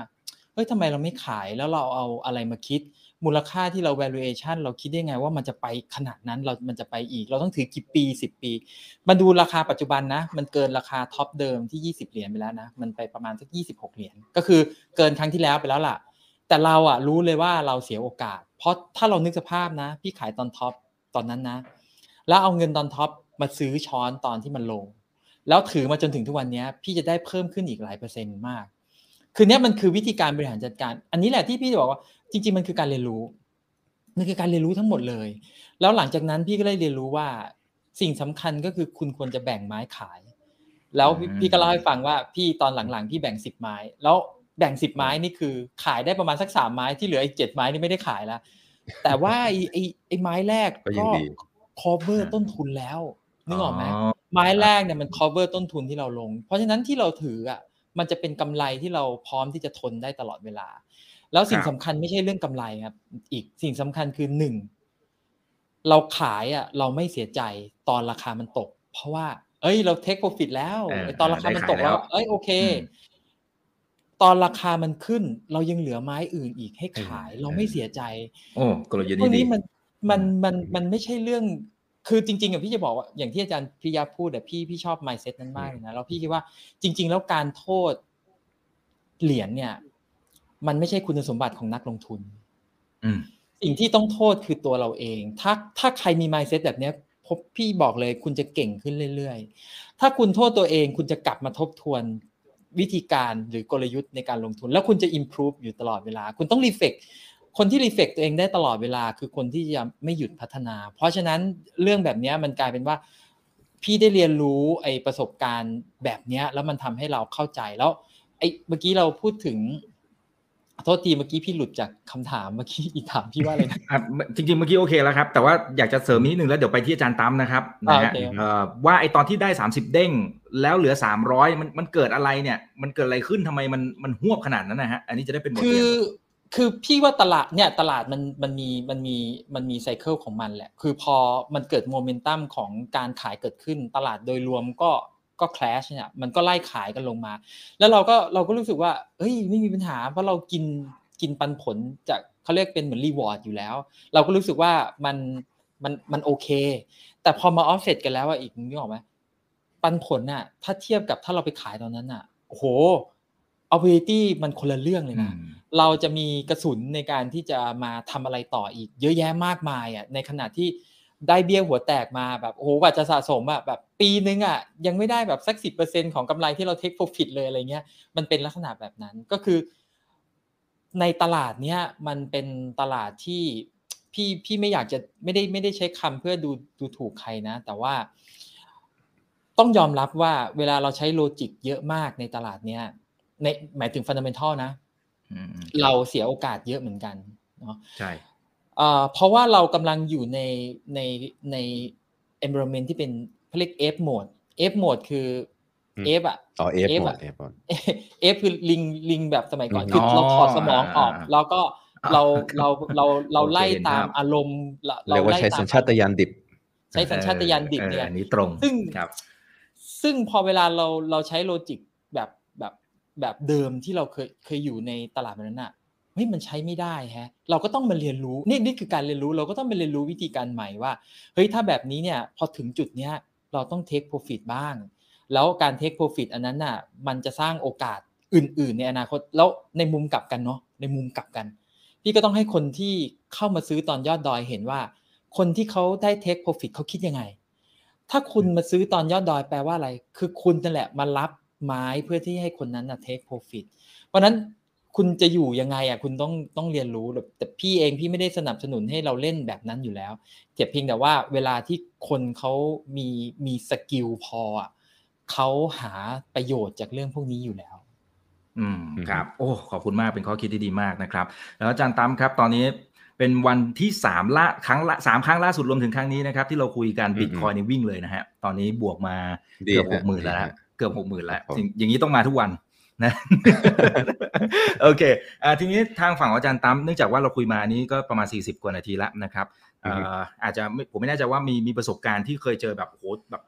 เจ็บหนักอะไรแค่ไหนยังไงนะฮะหรือเจ็บใจหรืออะไรก็ตามนะครับ หรือไม่สนเลยพวกเอาคอยหรือหลาย ๆ คนก็อาจจะแซวว่าไม่รู้เอ่อคำมันอาจจะไม่ไม่ค่อยสุภาพเท่าไหร่ชิดคอยอะไรพวกเนี้ยนะฮะอืมอืมเคยมีแบบอย่างน้อยๆไปไปหยอดหรือเล่นไหมเพราะจริงๆหลายท่านที่ติดตามอาจารย์ตามก็จะรู้ว่าเออจริง ๆ ไม่ได้ชอบหรอก แต่เคยมีไหมที่แบบเออลองนู่นนี่นั่น แล้วเจ็บหนักๆ จริงจริงๆจริงๆผมเทรดเยอะนะนะฮะอย่างผมมีพอร์ตเอาคอยสองพอร์ตตอนนี้ ซึ่งก็เทรดพอร์ตหนึ่งก็ห้าสิบเหรียญอีกพอร์ตหนึ่งแปดสิบเหรียญเนี้ยนะฮะก็เรียกว่ากวาดเกือบหมดทั้งตลาดแล้วแหละ คืออะไรขึ้นผมก็ได้อะนะฮะเป็นสายไม่มีวันตกรถอะแค่นั้นแหละเพียงแต่ว่ามันพอเราพอเราแบ่งเยอะขนาดนั้นเนี่ยก็ต้องบอกว่ากำไรมันก็ไม่เยอะไงใช่ไหมคือแบบตัวนี้หมื่นได้เปอร์เซ็นตัวต์สียอะไรเงี้ยเราก็แบบเอ๊ะได้ด้วยเหมือนกัน แต่ว่าคิดคิดออกมาแล้วเป็นแค่ประมาณสองเปอร์เซ็นต์ของพอร์ตเลย อะยี่สิบอะไรเงี้ยก็ได้นะบางทีก็ร้อยก็ว่าไปแล้วแต่เพียงแต่ว่า ก็ก็ก็เป็นวิธีการเทรดของผมนะฮะคือคือผมไม่ค่อยเน้นดวง ผมเน้น ผมเน้นเอาให้มันได้เอออ่าเออนะครับแล้วเรามีวิชาก็คือผมไม่แนะนำให้ใครเทรดเท่าไหร่นอกเหนือจากเทรดเป็น คือต้องบอกว่าเรามีวิชาติดเป็นบุญเก่าอยู่เดิมนะ ผมก็มาจากวงการตลาดหุ้นมาจากเทรดฟิวเจอร์สมาเทรดคอมม o ดิตี้ฟิวเจอร์ทั้งหลายเอ่อใน US ในอะไรมานะครับเพราะฉะนั้นตรงนั้นมันก็ก็ทำ ก็ทำได้แหละ ประสบการณ์มีอะไรที่มันเจ็บหนักๆไหมก็ไม่ได้มีอะไรมากนะ เพราะผมผมเริ่มต้นจากการ manage เงินให้มันปลอดภัยตั้งแต่แรกอยู่แล้ว เพราะฉะนั้นมันแทบจะไม่มีอะไรนะถ้าจะมีก็มียุคสมัยแรก ๆ ที่เทรดอะแต่มันก็ไม่มันก็ค่อนข้างไร้สาระเป็นเรื่องของการใช้ leverage ที่เกินนะเทรด over trade แล้วพอร์ตระเบิดอะไรเงี้ยหรือว่าการไปค้นพบระบบบางอย่างที่โอ้โหแบบให้ win rate มันเจ๋งจังเลยนะเทรดแบบนี้เนี่ยกำไรทุกวันเลย นะใส่เงินเข้าไปใส่เงินเข้าไปแล้วถึงเวลามันตลาดรูดทีเดียวก็หายหมดทั้งพอร์ตก็มีเหมือนกันนะฮะอย่างวันที่วันที่ราคาบิตคอยน์ร่วงจาก 8,000ลงไป 3,000 นั่นนะผมก็หายหายทั้งพอร์ตไปหลายพอร์ตเหมือนกันอืมครับนะครับ แต่ถามว่าเจ็บไหมก็ก็เจ็บนะ ก็น่าชาเหมือนกัน แต่ว่า เออมันก็เป็นบทเรียน เราก็เรียนรู้ตอนนั้นแหละว่าเออ เนี่ยแหละจุดอ่อนที่เรามองไม่เห็นในระบบต่างๆ เหล่านี้มันอยู่ตรงนี้นี่เองนะฮะเราป้องกันพลาดอย่างไร หรือว่าในที่สุดเราไม่มีทางป้องกันแล้วระบบแบบนี้จริง ๆ แล้วมันไม่มีอนาคต ซึ่งระบบแบบนั้นจริงๆก็ยังเห็นคนใช้กันอยู่เยอะนะนะครับเพราะว่ามันสร้างกำไรทุกวันเอาบอทมาโชว์กันเนี่ยแบบวันนี้ได้พันเหรียญวันนี้ได้สองพันเหรียญเนี่ยก็เตือนเอาไว้นะว่าเวลามันลากทีเดียวมันหมดเลยนะมันไม่เหลือนะฮะเอ่อก็ก็แต่มันแล้วแต่โชคแต่ดวงบางคนก็ออกไปได้ก่อนเพราะนั้นก็เหมือนกับเล่นเล่น chicken race อะไรบางอย่าง ที่พี่บิดพูดเมื่อกี้ผมนึกถึงกฎของของมูเนฮิสะฮอนมะมาก ๆ เลยนะฮะการขายก่อนเนี่ยก็เป็นกฎข้อ 6 มูเนฮิสะฮอนมะเป็นคนคิดค้นกราฟแท่งเทียนนะถ้าใครเคยเรียนประวัติศาสตร์เกี่ยวกับการเทรดกราฟที่เรียก candlestick chart ที่เราเทรดกันเนี่ยมาจากพ่อค้าคนหนึ่งนะชื่อมูเนฮิสะฮอนมะนะฮะอยู่ที่เมืองซากาตะเมื่อประมาณ 200 กว่าปีที่แล้วเกือบ300 ปีที่แล้วนะครับเขาเขียนกฎ 6 ข้อที่เขาบอกว่าเป็นเส้นทางเส้นทางชีวิตของเทรดเดอร์ ซึ่งมันเป็นกฎ 6 ข้อที่ดีมาก ถ้าใครไม่เคยอ่าน ผมแนะนำให้ลองอ่านนะฮะซันมิโนเดนนะครับเป็นเส้นทางชีวิตเทรดเดอร์นะฮะมีอยู่จะไม่ได้ 6 ข้อหรือ 5 ข้อผมยกตัวอย่างข้อ 2 ข้อแล้วกันนะอย่างข้อที่ 6 ข้อสุดท้ายเนี่ยนะฮะเเขาบอกว่าให้แบ่งขายจริงๆเขาบอกว่าพอราคาถึงทาร์เก็ตปุ๊บให้แบ่งขายไป 50-80%เลยว่าสิ่งที่เกิดขึ้นคืออะไรคือ คือโอเคเราจะสามารถมีวินัยตามระบบตามเขียวแดงของคุณลุงไปถึงปลายทางก็ได้ แต่ถามว่ากี่คนที่ทนได้นะ มันทนไม่ไหวนะฮะส่วนตัวผมผมบางทีผมยังไม่ทนเลยอย่างตอนที่อะไรนะ มาหน้าขึ้นมาขึ้นมารอบเงื้อแรกนะฮะเงื้อแรกผมมาขายไปห้าสิบเปอร์เซ็นต์ของโพซิชันนะคือแบบมันไม่ใช่บ่อยๆ ที่เหรียญมันจะขึ้นมาเป็นพันเปอร์เซ็นต์ขนาดนี้นะฮะแล้วส่วนที่เหลือก็โอเค เดี๋ยวระบบแดงก็ขาย แต่ตอนนี้เราสบายใจแล้วไง เพราะว่าถึงมันลงไปขาดทุนยังไงเราก็กำไร เพราะเราเทคโปรฟิตบวกผลกำไรออกมาแล้วนะครับอ่าก็เราก็จะยอยขายก็เป็น strategy ที่ดีแต่เราจะเห็นว่าเป็น strategy ที่ไม่ได้เกี่ยวกับ strategy การเทรด มันเป็น strategy ในการควบคุมจิตใจนะคือจริง ๆ แล้วศาสตร์ทางด้านการเทรดการลงทุนเนี่ยมันอยู่ที่คุณจะหากลเม็ดใดๆนะมาใช้ในการควบคุมจิตใจกฎข้อที่ 5 ของฮอมมาเป็นกฎที่ผมชอบมาก ๆ เลย คือเขาบอกเวลาคุณเสียเงินในตลาดเนี่ย ให้หยุดเทรดปิดโพซิชันให้หมด แล้วออกจากตลาดไปสักสี่สิบวันแล้วให้ไปเขียนหนังสือ เพื่อวิเคราะห์ว่าเราทำอะไรพลาด เราจะทำดีขึ้นได้อย่างไร แล้วเขาบอก 40 วันนะไม่ได้พูดเล่นนะ40 วันถึง 50 วัน มันต้องนานพอที่ทุกสิ่งที่อย่างมันจะตกผลึก นะครับแล้วเราจะกลับเข้ามาใหม่แบบ fresh ด้วยด้วยหลักการด้วยด้วยด้วยด้วยมุมมองที่ที่ที่เฉียบคมมากขึ้นแล้วมันเป็นการสอนว่าตลาดเนี่ยมันไม่ได้หายไปไหนนะฮะหรือว่ากฎอีกข้อหนึ่งที่ที่จะยกตัวอย่างข้อสุดท้ายคือเขาบอกว่าให้พยายามซื้อตอนราคาต่ำๆแล้วขายที่ราคาสูงๆ ซึ่งฟังดูกวนมากเลยแต่ผมชอบมากๆ เพราะว่าในมุมกลับกันมันแปลว่าอะไร มันแปลว่าเวลาคุณเห็นกราฟชันๆน่ะอันนั้นคือซื้อต่ำหรือเปล่า ไม่ฮะ เออใช่เราก็จะรู้ไงว่า อย่างน้อยเราจะไม่พลาดกับการที่แบบเราเห็นคนเขาแห่กันเข้าไปนะแห่กันเข้าไปตอนนี้กลุ่มเหรียญในกลุ่มเหรียญในกลุ่มพวกเนี่ยพวกแซนพวกมาหน้าคนยังแห่เข้าหากันอยู่นะนะฮะแต่ว่า bearish divergence เริ่มค่อยๆ ทยอยบิ้วตัวเข้ามาแล้วนะ เริ่มชันแล้วนะ เริ่มสูงแล้วนะ แต่คนยังแห่กันไปอยู่นะฮะฮอนมาบอกไว้เลยว่าเห็นชันๆ อย่างนั้นน่ะ นั่นมันไม่ใช่จุดต่ำสุดแล้วคือ เราไม่รู้เขาบอกมันไม่มีทางรู้ว่านั่นคือจุดสูงสุดหรือเปล่า มันอาจจะขึ้นอีกเท่าตัวอาจจะขึ้นอีกสิบเท่าตัวไม่มีใครรู้ แต่มั่นใจได้ว่าไม่ใช่จุดต่ำแน่นอน และในเมื่อไม่ใช่จุดต่ำมันไม่ใช่ที่ซื้อ ถ้าคุณซื้อไว้แล้วดีใจด้วยหาจังหวะขาย ถ้าคุณยังไม่ได้ซื้อ ไว้คราวหน้าอย่าพลาดแล้วกัน แต่คราวนี้อย่าเพิ่งกระโดดเข้าไปโอ้เป็นคำพูดที่ดีมาก แล้วจะต้องเลือกเหรียญยังไงนะนะครับพี่บิดนะครับในการที่ลงทุนแบบสบายใจมีฟันเดเมนทัลหน่อยนะครับ อาจารย์ตั้มเมื่อกี้อาจารย์ตั้มบอกว่าอาจารย์ตั้มวางเงินเนี่ยนะฮะวางเงินให้มันปลอดภัยตั้งแต่แรกอยู่แล้วเนี่ย อยากให้ขยายความตรงเนี้ยเป็นเป็นความรู้ให้กับเพื่อนๆนักลงทุนตรงนี้หน่อยฮะวางยังไงผมผมพูดอยู่เรื่อยในรายการนะฮะทุกครั้งที่ลงทุนอะไรก็ตามเนี่ย ผมจะมีเซตคำถามที่ที่เอาไว้ถามตัวเองในการลงทุนนะครับผมมีพอร์ตหลายรูปแบบหลายสไตล์แต่มันเริ่มต้นมาจากคำถามเดียวกันคือพูดง่ายๆคือเราเสียเงินได้เท่าไหร่ คือคือคือเวลาลงทุนส่วนใหญ่คนจะคิดว่าเนี่ยเห็นคนนั้นก็ทำอย่างนี้เห็นพี่คนนั้นก็โพสต์อย่างนั้นนะบางคนก็จะตั้งเป้า ฉันอยากจะได้สักเดือนละ 4 0 0 0 US ดอลลาร์ฉันต้องใช้เงินทุนเท่าไหร่เราต้องวางยังไงเราต้องทำต้องทำอย่างไรเป้าเราจะมาจากแบบเราต้องการเงินเท่าไหร่บางคนบอกว่าต้องได้เงินเดือนละแสนนะต้องได้เงินเดือนละห้าแสนนะนะฮะเพราะฉะนั้นเราก็จะแบบเออเราก็ต้องไปกู้ยืมเงินมามีเงินทุนเท่านั้นเท่านี้ มันผิด นะฮะโอเคมันเป็นเป้า คุณฝันได้ คุณกาวได้ คุณมีความสุขอยู่กับตัวเองตอนหลับตอนนอนหรือตอนอยู่ในห้องน้ำนั่นเรื่องของคุณ แต่ว่าเวลาคุณทำงานจริง ๆ คุณต้องเริ่มคิดว่าว่าคุณเสียได้เท่าไหร่ แล้วนั่นจะเป็นเป้าหมายของคุณนะฮะคุณเสียได้เท่าไหร่ แล้วตราบใดที่คุณไม่เสียเกินเป้าที่คุณตั้งเอาไว้เนี่ยคุณยังอยู่ในเกมอยู่นะ ทุกสิ่งทุกอย่างยังอยู่ภายใต้การควบคุมของคุณอยู่เพราะนั้นผมจะตั้งคำถามตรงนี้เสมอว่าผมเสียได้เท่าไหร่ซึ่งคำถามตรงนี้มันเป็นคำถามที่ตอบยากกว่าที่เราคิดนะเพราะเราไม่เคยคิดนะ อยู่ดีจะเดินเข้าไปลงทุนอะนะฮะมีกำเงินมาก้อนหนึ่งแล้วก็แบบว่ายามหน้าประตูถามว่าวันนี้พร้อมเสียเงินเท่าไหร่ แต่ลองคิดดูสิว่าถ้าเราตอบคำถามนี้ได้นะฮะไม่ต้องพูดถึงตลาดลงทุนนะคุณเดินเข้าบ่อนวันหนึ่งคุณมีเงินทั้งเนื้อทั้งตัวเสียว่าล้านหนึ่งคุณบอกว่าวันนี้คุณเสียได้หมื่นหนึ่งอืม แล้วคุณก็จะเล่นยังไงอะคุณจะเริ่มมีแผนแล้วโอเคหมื่นหนึ่งเนี่ยเราอาจจะแบ่งออกว่าเฮ้ยเราจะเล่นได้สี่ตากับเกมที่เราจะเล่นเพราะนั้นเราจะแบ่งตาหนึ่งเราเสียได้สองหมื่นห้าทุกเกมที่เราเล่นนะฮะเรารู้แล้วว่ามันมีวินเรทลูสเรทมันมีเพย์เอาเท่าไหร่เพราะฉะนั้นเราวางได้เลยว่าเพื่อที่จะเสียสองหมื่นห้าเราวางเงินเท่าไหร่แล้วถ้าเราชนะเราจะได้เงินมาเล่นตาต่อไป ถ้าเราแพ้เราก็จะไม่สามารถเล่นต่อไปได้ ถ้าเราแพ้สี่ตาปุ๊บวันนั้นเรากลับบ้าน มันเป็นระบบ มันเป็นระบบ คราวนี้เวลาเราเอามาใช้ในการลงทุนจะใช้อย่างนั้นก็ได้นะฮะหรือว่าจะใช้ในการบริหารภาพรวมที่ที่ละเอียดลึกซึ้งกว่านั้นก็ได้ แต่มันเริ่มต้นจากจุดเดียวกันคือ คือเราตั้งกฎเกณฑ์ของเราก่อนว่าเราเสียได้มากสุดเท่าไหร่ และเพื่อที่จะเสียตรงนั้นเนี่ยในที่สุดแล้วเราสามารถที่จะ expose เงินของเราต่อการลงทุนในแต่ละอย่างเนี่ยได้มากสุดเท่าไหร่ เพื่อที่จะควบคุมว่าเมื่อถึงจุดที่ต้องยอมแพ้จุดที่จะเสีย ซึ่งแปลว่าอะไรแปลว่าต้องรู้ด้วยนะว่าจะยอมแพ้ตรงไหน เห็นไหมฮะ เป็นคำถามง่ายๆ ที่กว่าจะตอบได้ต้องรู้หมดเลย คุณต้องรู้ว่าการเทรดของคุณจุดไหนคือจุดที่คุณต้องยอมคัดลอส การเทรดของคุณเมื่อคัดลอสแล้วคุณจะเสียเงินเท่าไหร่และจริงๆฝั่งกำไรอะสำคัญไหมสำคัญ แต่ไว้เป็นมือโปรก่อน เหมือนคุณจะตีเทนนิสนะ คุณหัดรับลูกแล้วตีสกัดไปอีกฝั่งหนึ่งให้เป็นก่อนนะฮะ จะเสิร์ฟจะตบอะไรเงี้ยเดี๋ยวทำเป็นแล้วค่อยหัดดังนั้นเพราะฝั่งกำไรเนี่ยผมจะให้ไปทีหลังเลย ฝั่งแรกเนี่ยคือแค่รับลูกกันให้ได้ก่อนนะฮะอย่าให้เสียเงินเกินกว่าที่วางแผนเอาไว้ เพราะฉะนั้นตอนนี้ถ้าใครเป็นนักลงทุนมือใหม่เนี่ยนั่งอยู่ในตลาดเนี่ยลองถามตัวเองสิว่าไอ้พอร์ตที่มองมองลองมองพอร์ตโฟลิโอทั้งหมดที่เรามีอยู่ตอนเนี้ยนะฮะ worst case เสียได้เท่าไหร่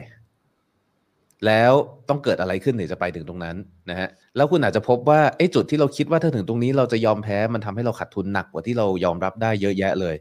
หรือว่าคำว่ายอมรับได้เป็นเท่าไหร่เป็นเรื่องของการหาใจตัวเองอีกบางคนบอกรับได้หนึ่งเปอร์เซ็นสองเปอร์เซ็นบางคนบอกสิบเปอร์เซ็นยี่สิบเปอร์เซ็นบางคนบอกสามสิบเปอร์เซ็นแต่เอาเข้าจริงลบไปศูนย์จุดห้าเปอร์เซ็นป๊อดไปแล้วก็มีเหไปมือนกัละอืมนะครับเพราะฉะนั้นมันเป็นเรื่องกลับมาที่เรื่อง psychology และการวางแผนและการทำ modeling นะฮะผมอย่างที่บอกผมมีหลายแบบผมมีพอร์ตที่เล่นระยะสั้น วางความเสี่ยงแต่ละ position เลย หรือผมจะมีพอร์ตที่เล่นระยะยาว ผมใช้วิธีแบ่งเงินเท่าๆกันง่ายๆ แต่ว่าแบ่งเยอะๆ ที่บอกว่า 50 ตัว 80 ตัวเนี่ยยังไงมันก็เสียทีหนึ่งไม่ถึงเปอร์เซ็นต์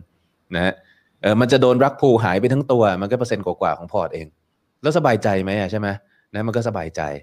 หวังว่า 80 ตัวมันคงไม่รักภูพร้อมกัน ถ้าโดนพร้อมกันอย่างนั้นก็ซวยระดับจักรวาลจริง ๆ ก็ปล่อยมันไปเถอะนะครับครับครับก็ก็คงจะไม่ถึงตรงนั้นนะครับ แต่ว่าเป็นเป็นข้อคิดที่ดีมากนะครับ บริหารเรื่องของความเสี่ยง ให้ดีก่อนแล้วค่อยคิดถึงกำไรเนี่ยอันนี้ใช้ได้กับทุกสินทรัพย์เลยนะครับหรือแม้กระทั่งการใช้ใช่ชีวิตด้วยนะครับพี่บิดครับ แล้วการที่จะใช่เลือกตัวดีๆเนี่ย ซึ่งตอนนี้มันมีโอ้โหเยอะมากอะเหรียญแบบผมนับไม่ถูกแล้วอะผมว่ามีเป็นหมื่นมั้งหรือหรืออาจจะมากกว่านั้นซะด้วยซ้ำเราจะมองยังไงให้มันให้มันสบายใจ เวลาที่จะถือนะฮะไม่ต้องแบบเหมือนกับว่าไม่ต้องอย่างน้อยคือลดความเสี่ยงอะอะอย่างน้อยคือลดความเสี่ยงในการที่จะถือแบบระยะหนึ่งนะครับ มีเกณฑ์ยังไงหรือเปล่า ที่ที่เป็นเช็คลิสต์ในใจอ่าคือส่วนตัวแล้วเนี่ยเอ่อตัวดีๆอะมันจะไม่ค่อยหวือหวา คือ เวลาที่เราเราเราเลือกตัวที่เป็นตัวดีๆมันอาจจะแบบดูของคนอื่นแล้วแบบโอ้โหคูณไปเท่านั้นคูณไปเท่านี้ แต่จริงๆมันก็มีจังหวะที่มันเอ่อ positive เนี่ยมันก็มันก็ไปแรงเหมือนกันนะ แต่ประเด็นคืออย่างนี้พี่ที่พี่มองเนี่ยคือว่าอาจจะไม่ได้ถูกนะ แต่เป็นหลักแล้วกันว่า พอเวลาเราศึกษามานานๆเนี่ยเราจะเห็นชัดเจนเลยว่าในกลุ่มของ digital asset เนี่ยไม่นับตัวที่เป็นโทเค็นที่จะ มีพวก Security มา back นะ อันนี้พี่ตัดเอาไปก่อน เราพูดถึงตัว digital asset ที่อยู่ฝั่งที่เป็นคริปโตเคอเรนซีหรือว่าเป็นตัวโปรเจกต์ทั้งหลายแหล่เนี่ยพอเราศึกษาลึกๆ เราจะเห็นเลยว่ามันแบ่งออกเป็นสองฟากชัดเจนจริง ๆ นะครับ ฟากแรกก็คือบิตคอยน์กับอีกฟากหนึ่งคือไม่ใช่บิตคอยน์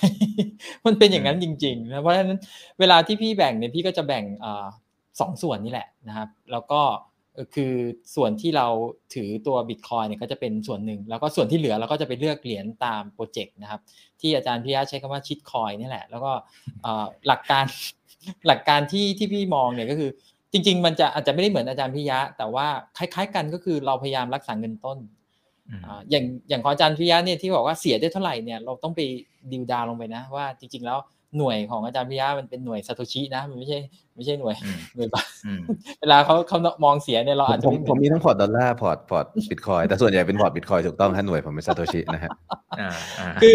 เวลาผมผมแบ่งผมจะแบ่งออกเป็นสองส่วนอย่างนี้ใช่ไหมแล้วก็เราเรามองว่าตัวบิตคอยน์เนี่ยมันเป็นตัวที่เป็นตัวที่จะค้ำอีกฝั่งหนึ่งอยู่แล้ว เพราะเพราะเรามีความรู้สึกว่าหลักการของมันนะมันต่างกันอย่างสิ้นเชิงมันเหมือน ผมจะมักจะพูดว่ามันเหมือนหยินกับหยางอะเพราะฝั่งหนึ่งมันเป็น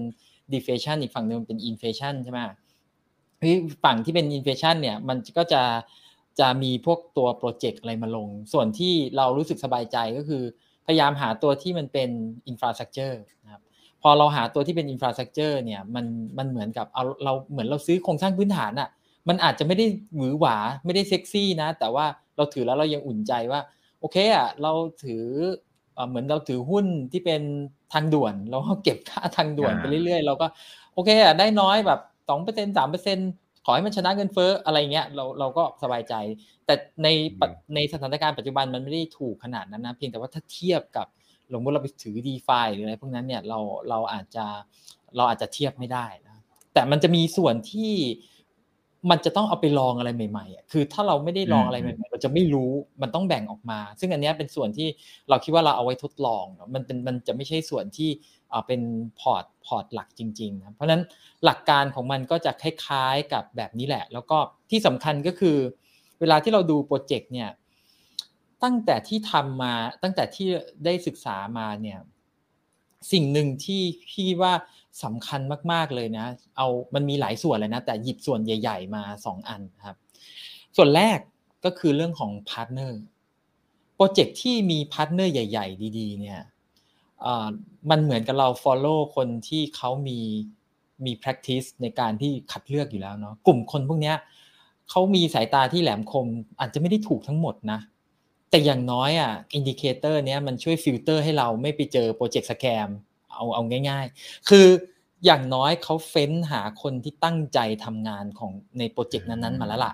แต่ว่าโปรเจกต์มัน go to the moon หรือไม่ go to the moon มันขึ้นอยู่กับบริบทของสิ่งที่เขาคิดมาแล้ว อันนี้อันที่หนึ่งที่พี่ว่าเป็นหลักง่าย ๆ ที่เราอาจจะลองดูลอง follow ตัว venture cap ใหญ่ ๆ ดูนะครับ หรือพวก Grayscale อะไรเงี้ยเหรอฮะ Grayscale เนี่ยเอ่อก็ได้ระดับหนึ่งแต่มันจะมีพวก venture cap อ่า เก่งๆที่เป็นลักษณะไปลง คือพวกนี้จะเป็นเหมือน VC อะที่แบบว่าเขามีหลักในการคิดว่า สมมุติลงร้อยโปรเจกต์อะขอแค่ประมาณสักสามโปรเจกต์อะแบบ cover ละสามร้อย x cover cost ทั้งหมดแล้ว อันเนี้ยเป็นคอนเซปต์คล้าย ๆ แบบนั้น ลองไปดูก็มีที่ Pantera Capital มาตรงใช่ไหมอ่า มันจะมีอ่า Pantera นี่ก็ก็ก็เก่งฮะเอ่ออีกคอนเซปต์หนึ่งที่ใช้เป็น indicator ที่ดูก็คือทีมครับ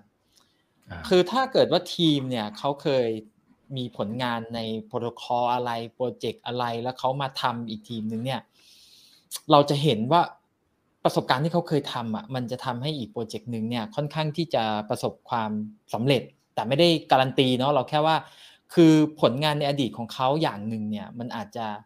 ช่วยยืนยันกับ ตัวโปรเจกต์ถัดไปว่า ประสบการณ์ที่เขาเคยทำมา มันอาจจะทำให้โปรเจกต์สำเร็จคือส่วนใหญ่แล้วถ้าโปรเจกต์มันสำเร็จหรือมันไปตามเป้าหมายอะมันจะดีกว่าแบบยังไม่มีอะไรเลย คือตอนเวลาเขียนใน whitepaper เป็นเหมือนที่เขาแซวกันเป็นม้าใช่ไหมม้าแบบเท่เลยนะ แต่พอเอาเข้าจริงมันออกมาเป็นแบบแบบวาดแบบว่าโอ้โหแบบแบบเด็กวาดเลยอะไรอย่างเงี้ยคือตอนขายฝันอย่างหนึ่งแต่เอาเข้าจริงเป็นอีกอย่างซึ่งเอาเข้าจริงบอกว่ารอก่อนทำวิจัยอยู่อ รอไปเรื่อยๆ เหรียญอะไรฮะ ของเราเป็น research base นะฮะ research base ต้องรอหน่อยนะฮะ ซึ่งซึ่งเหรียญที่อาจารย์พูดเนี่ย ถามว่าผมผมเคยกาวมาก่อนไหมผมผมก็กาวมาก่อนเรื่องซึ่งผมจะบอกว่าจริง ๆ อะรู้ถ้าถ้าเราแถมติดติดอยู่ในติดอยู่ในนั้นเราออกไม่ได้คือถ้าเรารู้สึกว่าเหมือนกับทำใจให้มันแบบกว้างนิดนึงอะเราจะรู้เลยว่าการที่ลูกเราล้มอะมันมันไม่ได้ตายหรอก คือเขาแค่ได้เรียนรู้เท่านั้นเอง แต่สิ่งที่วันก่อนที่พี่คุยคือไอ้ไอ้เรื่องแบบเนี้ย เราอาจจะต้องมาดูว่าคนที่คนที่เขา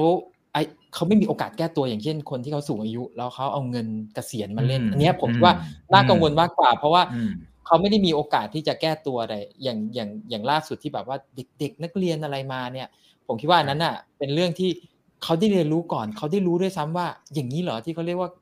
อย่างนี้มันคือ mindset การพนัน อย่างนี้คือ mindset การลงทุน เขาได้รู้ตอนนั้นก่อนเนี่ยเขามีโอกาสเลือกได้ ผมว่าอันนี้เป็นสิ่งที่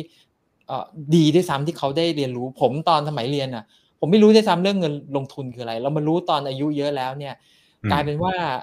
เงินที่เราลงเนี่ยในในที่ที่เท่ากันเนี่ยพอคูณเวลาไปโหเราเหนื่อยนะ กว่าจะทำให้เราเสียโอกาสเรามีอิสรภาพทางการเงินได้ อืมครับ อ่าโอเค เอาละฮะเราคุยกันพอสมควรแล้วนะครับ เดี๋ยวให้ทั้งสองท่านฝากทิ้งท้ายเหมือนอาจารย์หรืออาจารย์จำอยากจะเสริมอะไรไหมครับ นี่ผมนั่งอ่านแชทอยู่ผมคำอ๋อโอเคโอเคเหรอครับโอเคผมคำด้วยได้เปล่าผมคำด้วยเอออยากคำด้วยอาจารย์ตั้มคำวันไหนอะ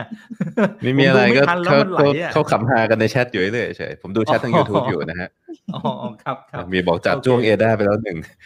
อ๋อโอเคโอเคเฮ้ยอย่าหาว่าผมว่าโลโก้โลโก้ชมรมฉลก .com เนี่ย CDC เนี่ยดูดีๆ มันสามารถอ่านอีกแบบได้นะอ๋อมันเหมือน ADA เหมือนเอด้าเหรอโอเค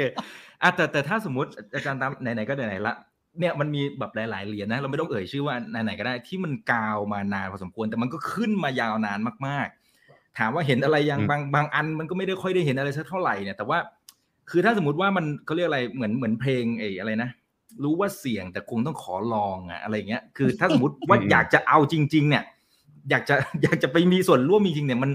มันจะมียังไงให้เราให้เราเป็นข้อสังเกตได้ไหมหรือกราฟมันจะ ต้องซอยเป็นเหลือสิบห้านาที หรือยังไงหรือต้องดูยังไงฮะ ว่าเฮ้ยถ้าถึงจุดนี้ปั๊บบายบายก่อนแล้วกัน ใครจะไปรู้ฮะ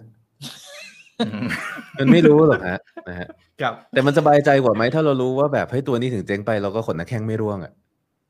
โอเค ก็ลงเออทำตัวเป็น VC แบบที่พี่บิดว่านะฮะทำตัว VC เขาลงทุนเนี่ย เห็นเขาลงทุนบางโปรเจกต์อย่าบอกว่าโปรเจกต์นั้นจะมูลนะคือเขาเขาลงทุนโดยความที่เขารู้ว่าบริษัทนี้เจ๊งล่มจมไปเขาก็ไม่ไม่สะทกสะท้านอะไร แล้วเขามองว่าในร้อยบริษัทใน 300 บริษัทที่เขาลงทุนเนี่ยประสบความสำเร็จแค่หนึ่งอันเขาคืนทุน แล้วมันก็มีความเป็นไปได้สูงที่มันจะประสบความสำเร็จสักสองถึงสามซึ่งนั่นคือกำไรนะครับผมผมเลือกที่จะไปทำอย่างนั้นมากกว่าเอางี้แล้วกัน okay. คือคือสิ่งที่คุณอีกถามเนี่ยมันคือการพยายาม เรียกว่าเป็นพ่อหมอที่จะสามารถรู้ได้ว่าอ่านี่มันจะแบบว่าเดี๋ยวมันจะลงแล้วนะอะไรเงี้ยต้องรีบกระโดดก่อน ถามว่าสัญญาณมีไหมเชิงเทคนิคมันมีฮะ แต่มันเอาเข้าจริงมันทำได้ไหมอะนะคือแบบเอาจริงเมื่อคืนนี้นะฮะคือแบบส่วนตัวผมเลยเมื่อคืนนี้นั่งดู bearish divergence ชั่วโมงกราฟหนึ่งชั่วโมงครับมาแล้วที่ห้าร้อยคือแบบสวยมาก มันควรจะออกแล้วถามว่าผมออกไหมผมก็ไม่ออกกว่า ผมจะได้ออกนู่นเนี่ยแถวแถวสี่ร้อยสามร้อยเจ็ดสิบนะฮะก็เอ่อ คือคือคือมันถึงถึงเราใช้เป็นมันก็ทำไม่ได้หรอกนะฮะเพราะเราก็ไม่รู้เราก็แบบเอ๊ะหรือว่าถ้ามันเฟลล่ะถ้ามันหลอกเราล่ะแล้วมันขึ้นต่อละถ้าเราออกเสร็จมันไปสามพันละเราก็มีความกาวอยู่ในใจเหมือนกัน แต่ว่าผมสบายใจเพราะผมรู้ว่าคือแบบ มันเป็นเงินที่เสียได้นะฮะคือเสียหมดเป็นศูนย์ก็ไม่เป็นอะไรนะ แล้วกำไรทุกบาททุกสตางค์มันก็เลยกลายเป็นกลายเป็นกำไรนะครับ เพราะฉะนั้นเนี่ยแทนที่จะไปโฟกัสในการที่จะรู้อนาคตในตลาดเนี่ย ผมถึงสอนอย่างนี้เสมอว่าเราเราอยู่ที่การบริหารความเสี่ยง มันฟังดูน่าเบื่อมากเลย มันฟังดูแบบมันไม่ใช่วิถีแห่งการแห่งการ go to the moon ทำกำไรแต่ว่าถ้าถ้าถ้าคุณยังยืนอยู่บนพื้นดินไม่ได้ คุณจะไปมูนได้ยังไงนะจริงๆไม่จำเป็นเพราะมันบินได้ แต่ว่ามันต้องทำตรงนี้ให้ได้ก่อน คือคือคือถ้าเราวางแผนการเงินของเราได้การบริหารความเสี่ยงของผมเนี่ยมีอยู่ 2 ส่วนหลักๆ ด้วยกันคือการบริหารจัดการเงินทุนในลักษณะของว่า asset allocation เงินทุนไปวางไว้ที่ไหนบ้าง ข้อที่หนึ่งข้อที่สองคือ แล้วเมื่อลงทุนเมื่อเงินทุนที่วางในแต่ละที่จะ take action จะทำการเทรดคือจะ take on risk เราเสียได้เท่าไหร่อย่างที่ว่าเมื่อกี้ เพราะฉะนั้นเมื่อเรามี 2สส่วนตรงนี้ครบนะฮะไม่จำเป็นต้องแม่น นั่นคือสาเหตุที่ผมแจกระบบที่ผมใช้ ซึ่งเป็นระบบที่ง่ายที่สุดในโลกคือแบบ EMA สองส่วนไอ้สองสองอันตัดกันเนี่ยแล้ววินเรทแค่สามสิบเปอร์เซ็นเราต้องการจะแสดงให้เห็นว่าความแม่นมันไม่สำคัญนะวินเรทยี่สิบห้าเปอร์เซ็นสามสิบเปอร์เซ็น มันโตได้มันทำได้ ถ้าเราบริหารความเสี่ยงเป็น ถ้าเราถ้าเราวิเคราะห์เป็น ถ้าเราเลือกออสนามของเราได้เป็นนะครับเราเลือกสนามรบฮะไม่ได้เลือกคู่รบซะทีเดียว เราไม่ได้เลือกอะไรถึงกันซะทีเดียว แต่ว่าบริหารภาพรวมก่อนนะครับ บริหารสิ่งที่เราบริหารได้ และสิ่งที่เราบริหารไม่ได้ ปล่อยมัน อืมอืมครับอ่าแล้วก็เอาเบสิกตรงเนี้ยให้แน่นๆก่อนนะครับแล้วกำไรเดี๋ยวเดี๋ยวมันตามมาเองนะครับ โอเคอ่าพี่บิดฝากทิ้งท้ายถึงผู้ชมตอนนี้ 4,700 ท่านนะครับ อ่าก็อาจจะให้กำลังใจก็ได้ บางคนอาจจะอยู่ข้างบนอยู่นะฮะหรือบางคนเป็นมือใหม่เข้ามาจะเตือนก็ได้ครับ เชิญเลยฮะคือพี่พี่ก็มองว่าคงต้องอให้กำลังใจกันแหละ คือคนที่เข้ามาใหม่เนี่ยแล้วก็อาจจะไม่ได้เข้าใจถึงบริบทของในตลาดทั้งหมดนะเนาะก็ให้ถือว่ามันเป็นโอกาสในการที่เราจะปรับปรุงหรือแก้ไขตัวกลยุทธ์ที่เราเข้ามาแล้วกัน ซึ่ง ถ้าสมมุติแต่ก่อนไม่เคยมี เราก็จะได้พัฒนาให้มี หรือเราเคยมีอยู่แล้ว เราก็จะได้พัฒนาให้ดีขึ้นนะครับเพราะว่าต้องบอกว่าทุกคนเนี่ยล้วนแล้วแต่ผ่านกระบวนการเรียนรู้มาด้วยกันทั้งนั้นอะไม่มีใครแบบว่าเข้ามาแล้วไม่เคยเจ็บตัว ไม่เคยอันนั้นไม่ไม่มีฮะมันจะต้องมาเรียนรู้ด้วยกันนะว่าตลาดมันเป็นยังไง เพราะเวลาที่เราคิด แต่สิ่งที่มันทำอะมันไม่ได้เป็นไปตามที่เราคิดเสมอไปนะเอออันนี้เป็นอันนึงที่พี่คิดว่า เราอาจจะต้องกลับมารีเฟกดูตัวเองนะว่า กลยุทธ์ที่เราใช้หรือว่าหลักคิดที่เราใช้เนี่ยคือคืออะไร แล้วก็ต้องขอเตือนคนใหม่ๆด้วยว่าการที่เราจะรวยในช่วงข้ามคืนเนี่ยมันมันมันถามว่ามันทำได้ไหมคือมันก็ทำได้แหละ แต่ว่าโอกาสที่เราจะเป็นหนึ่งในนั้นเนี่ย มันมากน้อยขนาดไหน แล้วมันคุ้มกับสิ่งที่เราเทรดออฟหรือเปล่าเนี่ยเราต้องไปประเมินนะซึ่งถ้าเรามองว่าคุ้มพี่คุ้ม อันนั้นก็แล้วสุดแท้แต่เราเลย แต่ว่าสิ่งที่สำคัญมากๆ คืออย่างที่อาจารย์พิยาพูดหรือพี่พูดเนี่ยก็คือว่าจริง ๆ แล้วคนที่เขาคิดลงทุนนะเขาจะพยายามที่จะรักษาเงินต้นของเขาคือกำไรน้อยกำไรมากเนี่ยยังไม่ได้สำคัญเท่าการรักษาเงินต้นนะเพราะฉะนั้นถ้าใครตามพี่บ่อยๆ ในช่องเนี่ยจะรู้เลยว่าพี่จะเน้นเรื่องการเก็บ เป็นเรื่องที่สำคัญมากๆนะครับ ถ้าคุณรู้จักการเก็บให้เป็นเนี่ย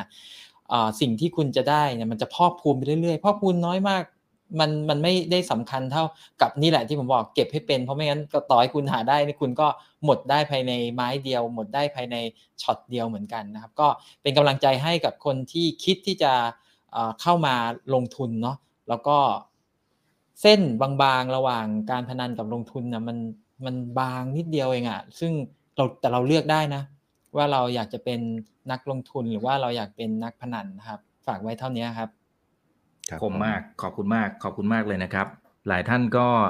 บอกว่าแล้วถ้าติดดอยอาจารย์ตั้มมีคำแนะนำไหมคะนั่นคืออย่างหนึ่งนะแล้วก็ฝากทิ้งท้ายไปเลยนะครับอ๋อหนังสือเออนี่อาจารย์ตั้มมีโอ้ยหลายท่านถามเกี่ยวกับหนังสือเออใช่หนังสือไปถึงไหนแล้วครับอาจารย์ตั้ม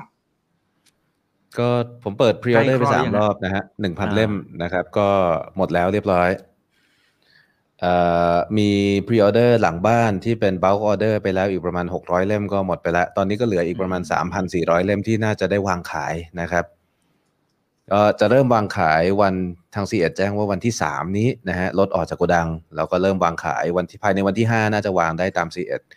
ทั่วทั้งประเทศนะฮะก็ไปตามหาซื้อได้นะครับผมสำหรับ Bitcoin Standard นะฮะ The Bitcoin Standard หนังสือที่จะทำให้คุณ ไม่ค่อยกล้าที่จะถือเงินเฟียดเอาละเอาละเดี๋ยวต้องไปรอซื้อวันที่ห้าใช่ไหมฮะ โอเค จะได้จะได้วันที่ห้าครับผมวันที่ห้าครับผมเดี๋ยวเดี๋ยวรอดูเดี๋ยววันที่สามนี่จริงๆมีมีไซนิ่งนะครับผมไปนั่งเซ็น แต่ว่ามันค่อนข้างเหมือนไปทำงานในโรงงานมากกว่าเพราะผมต้องเซ็นประมาณพันห้าร้อยเล่มเนี่ยก็ก็คงไปถึงคงไม่ได้คุยอะไรกับใครนะฮะถ้าใครจะไปที่งานหนังสือของทางซีเอ็ดที่โกดังที่สมุทรปราการ นะครับครับครับโอเคอะได้ครับ อันนี้ก็ก็พอสมควรละนะครับ ขอบคุณทุกท่านด้วยหลายท่านบอก CDC go to the moon นะครับ bitcast ด้วย go to the moon นะฮะถามอีกครับอีกล่ะ ถามอีกครับอีกด้วยนะ go to the moon ด้วยไปพร้อมกันนี่แหละนะครับ หลายท่านก็แซวบอกว่า 3 แว่นแล้วบางจังหวะจับแว่นพร้อมกันเลยเท่มากทั้ง 3 ท่านโอเค ขอบคุณมากครับ ขอบคุณอังอาจารย์ตั้มพี่บิดด้วยนะครับ หลายท่านบอกว่า โอ้ เป็นมวยถูกคู่มากๆ นะ ได้ความเห็นที่หลากหลาย โอเค ขอบคุณทุกท่านที่ติดตามชมด้วยนะครับ นี่คือถามบันทีโดยช่องถามอีกกับอีกกับผมอีกบรรพศนะครับ ทุกเรื่องที่นักทุนต้องรู้ครับ สวัสดีครับครับ สวัสดีครับ สวัสดีครับ